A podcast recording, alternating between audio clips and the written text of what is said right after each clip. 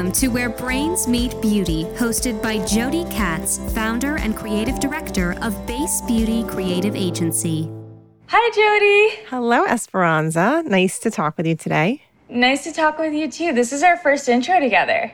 Yes, thank you for inviting me into this. well, thank you for having me as well. So I hope our listeners have gotten to know you and your voice and um, all the people behind the scenes who are guests on the show. They get to um, engage with you as we plan for each episode. Absolutely. Um, so, everybody, welcome to episode 210 with Rebecca Boston, the Chief Marketing Officer of True Botanicals. She was amazing. She was so nice. And uh, I'm like bummed that I haven't known her longer. I feel like, you know, it would be so nice to have known her all these years. Um, she seems like such a smart, lovely person to collaborate with. So I'm so glad to know her now. Absolutely. You know, um, something that I thought was really funny behind the scenes when we were all in the green room together, I thought it was so funny that all three of us had studied some sort of political science or government. And all three of us were like, eh, this is is a little this is a little messy. This is a little, you know. And we all switched over to beauty. Yeah, um, you know, I when I started out in college, I was a government and law major, and by I guess sophomore year, I was like, nah, I'm not doing anything with this. But you know, I stuck with it, and that's really the same situation for all three of us. And now here we are, all in the beauty industry. Yeah, I'm really happy to be in the beauty industry, especially coming out of my politics job previous to this. So I thought what was also so interesting about Rebecca is she's just been on the front lines of some of the coolest brands and launches. Um, I don't want to give too much away, but the list of celebrities that she's collaborated with through the years is top. And I hope that you love hearing these stories the way that I did when we recorded this episode. Yeah. So I think with that, we should just dive in. Let's do it. Hello, Where Brains Meet Beauty fans. Thanks for tuning back in to our show. Welcome to our fifth season of Where Brains Meet Beauty podcast. And I'm so excited. This is our 210th episode. I'm excited to introduce you to our fourth guest of our sustainability themed quarter. She's been behind marketing many of your favorite brands with lots of celebrity names. So we're going to have a lot of fun here. Please welcome Rebecca Boston. She's a chief marketing officer of True Botanicals. Hi, thank you so much for having me. Rebecca, welcome to Where Brains Meet Beauty. I'm so excited to meet you. Oh my goodness, the pleasure is all mine. I love your show and you're an incredible host. I'm excited to be talking to you today. well, we're super matchy matchy. My fuchsia lip and your fuchsia blazer, so that makes it fun. And then my fuchsia microphone. I don't know if you can see that clearly. I know. I was just thinking I need to get myself one of those because that matches perfectly. so, Rebecca, um, what I love to do on this show, because we talk about career journey and that's our focus, is to really go back in time. You know, if you can think about your 11 year old self, what do you want to be when you grow up? Oh, my, well, my 11 year old self very specifically wanted to be a Mary Kay lady. I was going to drive the pink car have all the pink compacts, and help all my friends and family look like their best selves. So I had an interest in beauty from a really young age. Um, I got to see my mom was always really into beauty, and we spent a lot of time at beauty salons, and I would watch when women walked in how they carried themselves, and then by the time they left, how they'd pull their shoulders back and lift their heads up, and they just looked so much happier and more confident and i wanted to be a part of that and and kind of help women feel like the best version of themselves from there on out. That's such an um, insightful observation as such a young kid. Um, why mary kay? How did you hear about that business? It was so my mom used it, and then when I was uh, 14, I was begging to be able to use makeup. So my mom like brought over a Mary Kay lady. This is back in the day, and they gave me like a full routine, and it was like I kid you not, like one of my core memories from my teenage years. and so, um, so it was always just kind of a passion of mine. And that was just, my mom was like, if you're gonna do it, like let's pull back a little bit on the glitter and let's just get you some like decent stuff. um, that's so incredible. And, um, you know these these imprints you know these early imprints are you know how, how, could you have even known this could have been a career for you? I mean you probably didn't other than being a mary kay person or working in a salon. I would imagine you didn't know what a career in beauty could be. I didn't yeah. And so while i kind of had that dream i didn't end up initially pursuing it when i graduated from high school and went to school because I wasn't I, I was I was like maybe I'll kind of like go back to that after I go to school and do something else. So I actually went to school and studied public affairs because then as I got a little older I decided I wanted to take my pass at politics. So um, you went to college to be in politics, and did you get mm-hmm. a first job in, in politics? I did. I did. I had a couple. I worked on a show um, at Univision called Voz y Voto and it's um, a show that runs in California, all about kind of local politics in our state. And then I went on and I worked at a bipartisan uh, public affairs firm. And um, and while I was there, I was a little bit disillusioned because I went in wanting to immediately change the world and make it a better place and have a positive impact. And politics was just a lot more um, it was slow moving and it wasn't it's it's politics. It wasn't i wasn't didn't have the ability to impact the immediate change that i was hoping. Um, but while i was there interestingly i um, i was organizing a lot of rallies. And this was back in the days of before facebook there was myspace and before myspace there was friendster. And i found that on friendster there was these like self-organized groups of like Democrats in Bakersfield and Republicans in Sacramento. And I would go into those groups and invite people to come and participate in our rallies. And um, and Edelman, the world's largest PR firm, actually saw me doing that because I was doing some rallies against one of their clients. And they approached me and said, Hey, do you want to come work for our social marketing firm?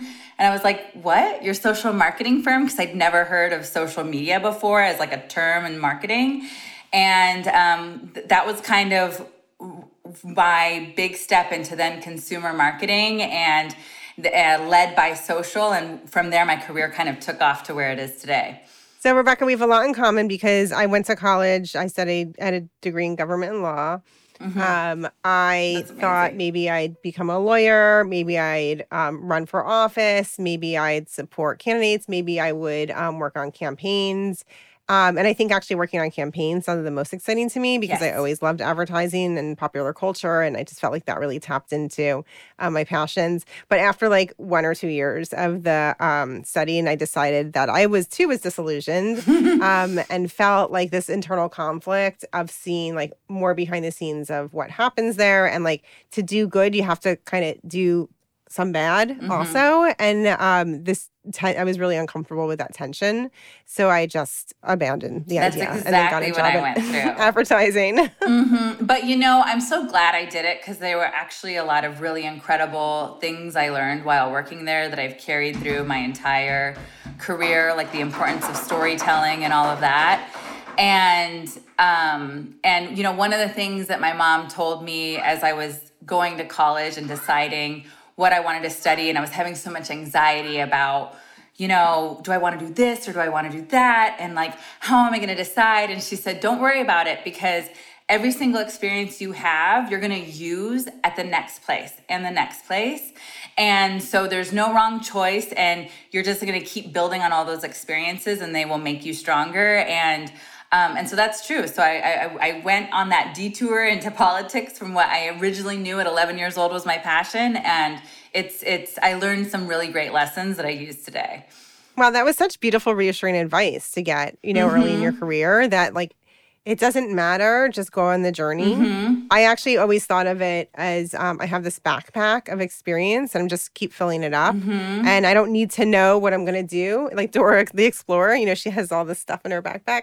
Um, i don't need to know what i'm going to do with it or when i'm going to need it. I'm just going to keep filling it up. Yes. But um, how wonderful to have somebody um, say this to you you know so early in your career. It was honestly it was it was the best advice I could have gotten. And I didn't even realize it at that time. And I even to this day will sometimes realize I'm using something that I learned, you know, 15, 16 years ago. And I'm like, gosh, I had no idea that that was going to like be relevant today. And yeah, so, and, and it kind of just gave me a lot of liberty. The mom was like, especially starting out, like just follow the opportunities. Like, just accept any opportunity that's given to you. Do your very best. You're going to feel the most fulfilled in your life if you are just using your talents to the greatest degree. So just make that your goal for now, and then you'll eventually get to where you're supposed to be.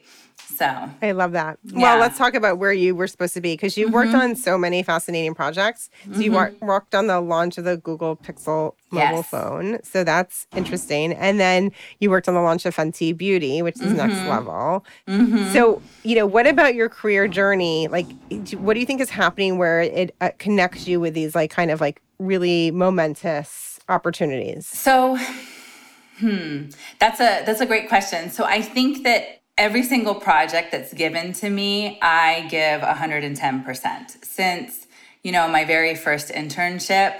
And like another piece of advice I get, got early on from a mentor was like, if you're given papers to file, you file the heck out of those papers. Because if you file the heck out of those papers, they're going to give you more responsibilities because you proved yourself on that task that you didn't think that that was that was that exciting.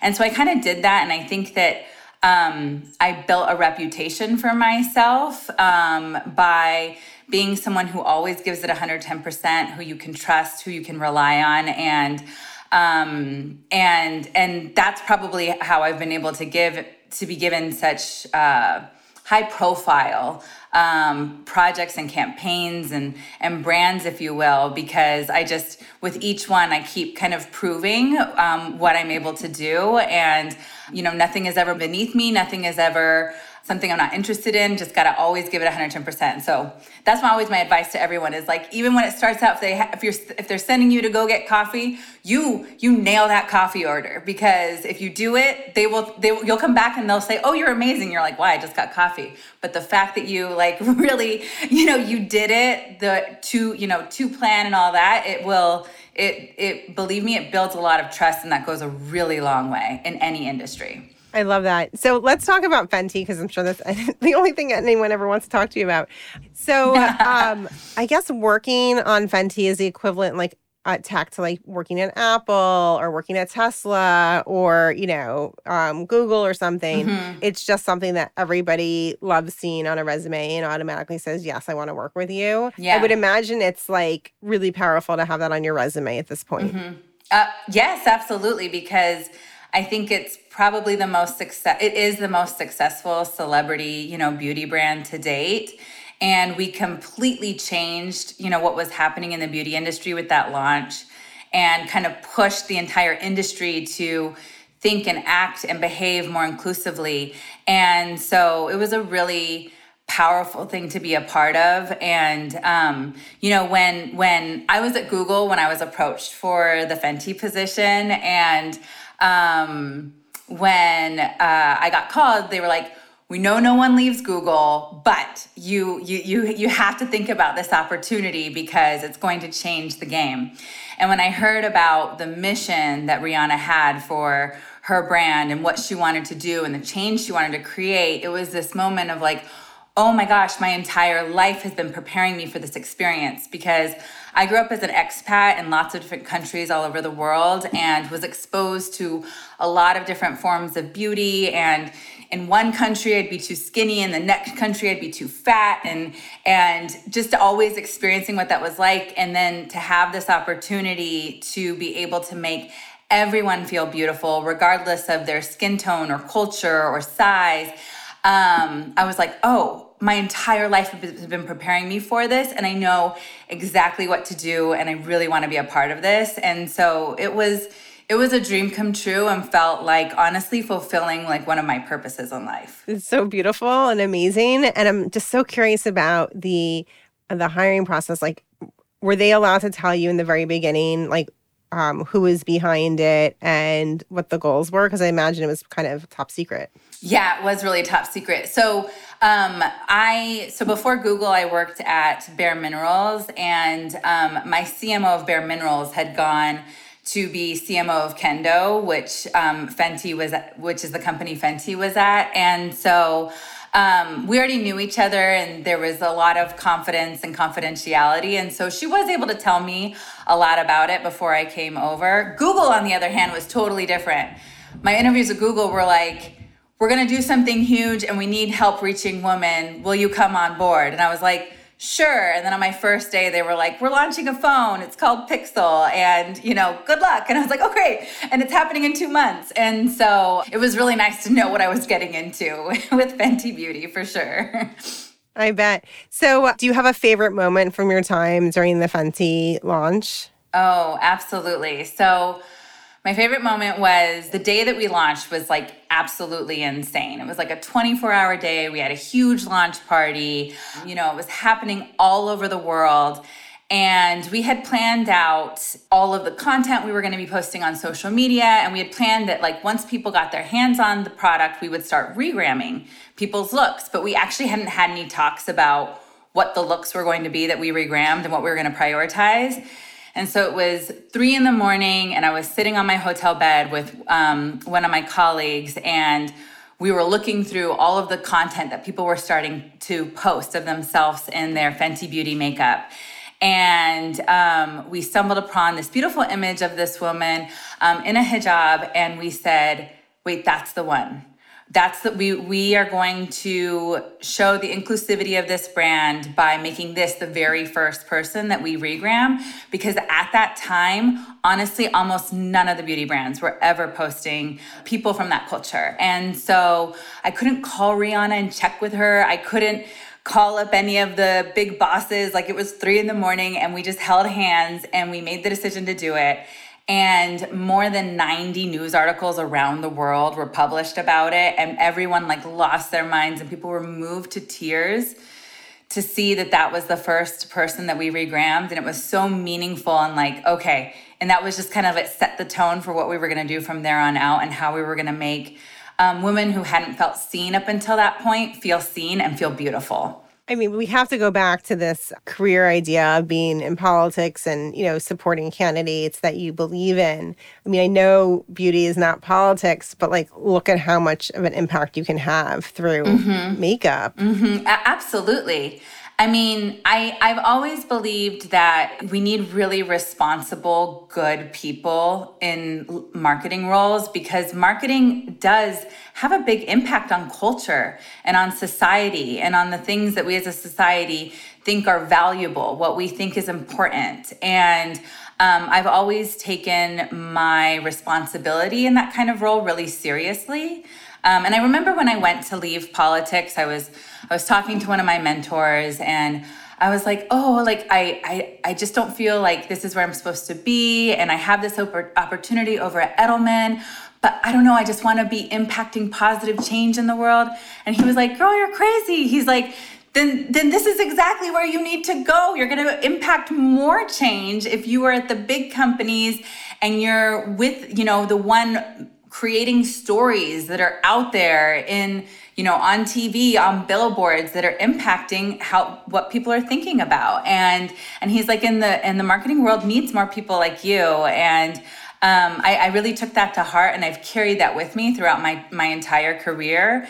And um, made a lot of my career choices based on based on that for sure including most importantly, I would say my most recent choice to come and be CMO of True Botanicals. So, well, let's talk about the green and clean world, right? Our theme this quarter on the show is sustainability, and that shows up in a lot of different ways. Like it can be, um, you know, we, are all trying, mm-hmm. right? Well, not everyone. You, you know, the brands that are featured during the segment are trying, right? Yeah. And trying looks like a lot of different things, a lot of different ways. And sometimes it's about supply chain or the origin of ingredients or packaging or, mm-hmm. or whatnot. How different has it been in terms of like what your um, leadership skills need to be when you're talking about, you know, green and clean versus, mm. um, you know, performance? Oh, that's a great question. So, I mean, I think we talk about performance as well because um and the reason I came to True Botanicals, so I really wanted to work for a, a brand that put sustainability um, and safety at um, the core of its values. Um, but I've also always known and believed that consumers aren't going to start buying sustainable products until there's zero trade offs. And so I knew that no one was going to buy you know, sustainable and safe skincare unless it performed just as well as their other stuff. And um, when I when the True Botanicals opportunity came to me, and I looked at the products, I saw how they performed. I saw that they had clinical proof that they performed at the same level or better than a lot of conventional bestsellers. I said, okay this is this is where I this is where I want to be. And our business has been on fire the last few years and it's because we lead actually with the performance story and we talk about what it does for your skin. And then we get once we get people's attention with that then we're like oh and it's also made safe certified to be sustainable and safe for you and the planet. Um, and made safe is the most comprehensive um, you know safety certification uh, process available for personal care products. And so um, and so i think that that's kind of for me, what where I see kind of the sustainable brands that are succeeding and those that are not is that you can't people don't only care about sustainability. They still care about all the other the performance the experience and all of that. Well let's um transition these ideals to leading your team right? Performance and experience. Mm-hmm. you know we can't make great work without great people. And you know, I'm sure you've experienced a lot of different leadership styles in yes. your yours across many different jobs. I certainly have, and I use that to influence how I choose to lead today. Mm-hmm. So, um, you know, paint a picture for us on your leadership style and like what your mission is with your team. Yes. So, um, I, I have an amazing team right now. I like to take people I, have one person with me who this is our fourth company together. Another one, this is our third company together. So I've got a rock star team. People follow me from company to company. Um, for me, you know, I have three young boys, and when I leave my kids every single day to go to work, like I want it to be worthwhile. And it's worthwhile when I'm getting to use my skills to the greatest extent and I'm working with people that I really enjoy being with.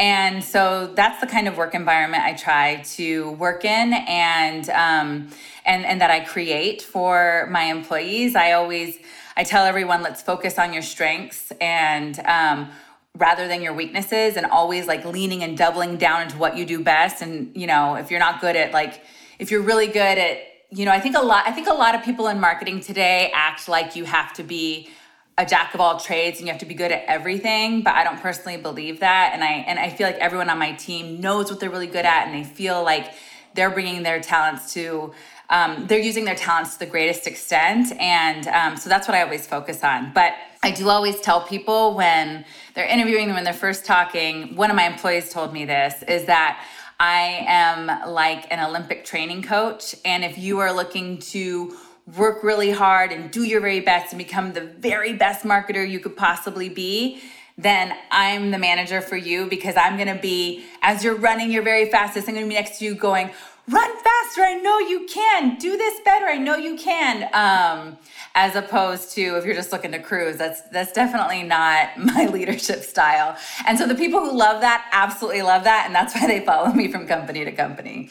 Rebecca, I feel like you and I have like similar paths. Um, for um, Base Beauty, my day job, I describe it as like a really, really fun pool to swim in, but you have to be a strong swimmer and you yeah. have to like want to be in that environment. So maybe it's like one of those like wave pools mm-hmm. at, um, you know, um, water parks. Like it's like you, you, it can make you really unsteady. So you have to be a strong swimmer. You have to be able to get like knocked down and swim out of the wave and like mm-hmm. want to laugh through it um because otherwise it's just exhausting so, um, and I like this analogy because if you need a life jacket, we're just not the right place for you, right? Because then everybody has to take, yeah. everyone around mm-hmm. you in the mm-hmm. pool has to come and buoy you, right? Which means that they can't focus on their joy mm-hmm. and their mm-hmm. swimming skills.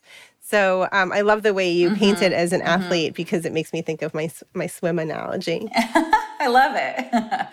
uh, but yeah, I, it brings me a lot of joy to you know I think for me, one of the things that gets me out of bed every morning, and again, motivates me to leave my kids for many hours and come to work is watching the women on my team like just really feel fulfilled by using their talents to the greatest degree and and and and feel smart and feel like they've accomplished something every day and we're accomplishing really really hard things. And um, that that that is honestly one of my greatest joys of what i do now. Well i want to segue to this topic of um, the pursuit of success. And uh, mm-hmm. I have a book coming out next month, which is called Facing the Seduction of Success, where I've taken the wisdom of my 200 plus podcast guests and these like themes that keep coming up, like, you know, year after year on the show.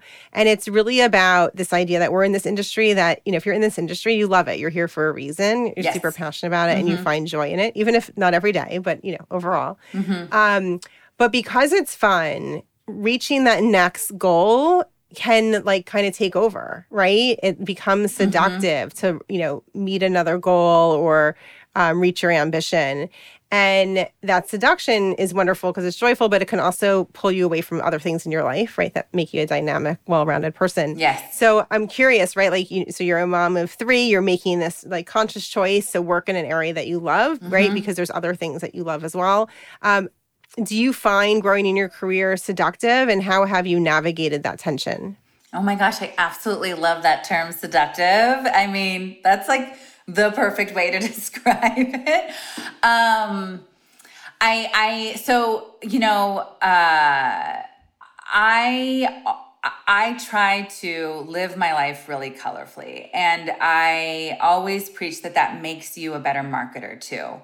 I know that when I show up to work on Monday, I have better ideas and I do a better job when I like unplug during the weekend and I went to a museum or I went to a show or I did something outside. I, I'm gathering ideas and inspiration from all those different places all the time.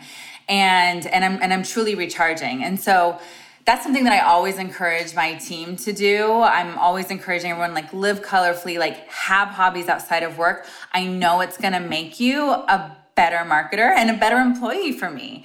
And so, you know, at, at my office, we work really hard actually not to, you know, email each other on the weekends or late in the evenings unless it's it's a true emergency, honestly. And we work really hard to compartmentalize our work into like insane intense work hours during the day so that we can all do other things in the evenings and the weekends. And selfishly as the boss i want them to do that so they'll come back with great ideas on monday. And so that is definitely how how i achieve balance and it's just everything's happier. Um, i've also heard this term called uh, that there's like different levels of quality of leisure time and, you know, I always encourage everyone like, don't just Netflix and chill this weekend, even if you're really tired. That's not going to really rejuvenate you and and make you feel happy when you come back to work. Get outside, go do new experiences. And um, so so that's kind of the way again that I do balance. But in terms of, you know, seduction, yes. I mean, I you know to use another like even though i'm not i'm not particularly athletic another athletic analogy it's like when you climb a mountain or a crazy hike and it's so intense and the way you feel at the end you just feel like so happy and accomplished and you have this like rush of endorphins. And um, that's how i feel after really really doing really challenging things at work. Um, i've worked on brand and product launches that were both really easy and some that were like insanely hard. And always later, it's the insanely hard ones that I'm like, that was awesome. Um, that was like so, it felt so good when I accomplished that. And also, like the camaraderie that I built with my team after accomplishing that together is just so, so intense. And, you know, sometimes I tell people, like, you know you're growing that you're going to look on this with so much fondness when you're like like for my analogy is like when you're crying when you're sitting on the floor at the airport crying because you're so tired that's when you're probably about to experience your most exponential growth and and really feel it Rebecca, I wish I've known you longer. I feel like we could have had these amazing conversations for the past 20 something years together, but I'm very, very grateful to know you now. Um, and this wisdom is incredible. I love the analogies. I um, I'm always into those like climbing mountain analogies because literally, like, I've climbed mountains and I've been really tired. I've been on my hands and knees, but then I finish it and then I'm so proud, right? And mm-hmm. um, right. none of this would be fun if it was too easy. It really wouldn't. Exactly. Yep, I agree. Well, I'm so grateful for your wisdom, Rebecca. So thank you so much for joining us today. And for our listeners, please subscribe to our series on your favorite podcast app. And for updates about the show, follow us on Instagram at Where Brains Meet Beauty Podcast.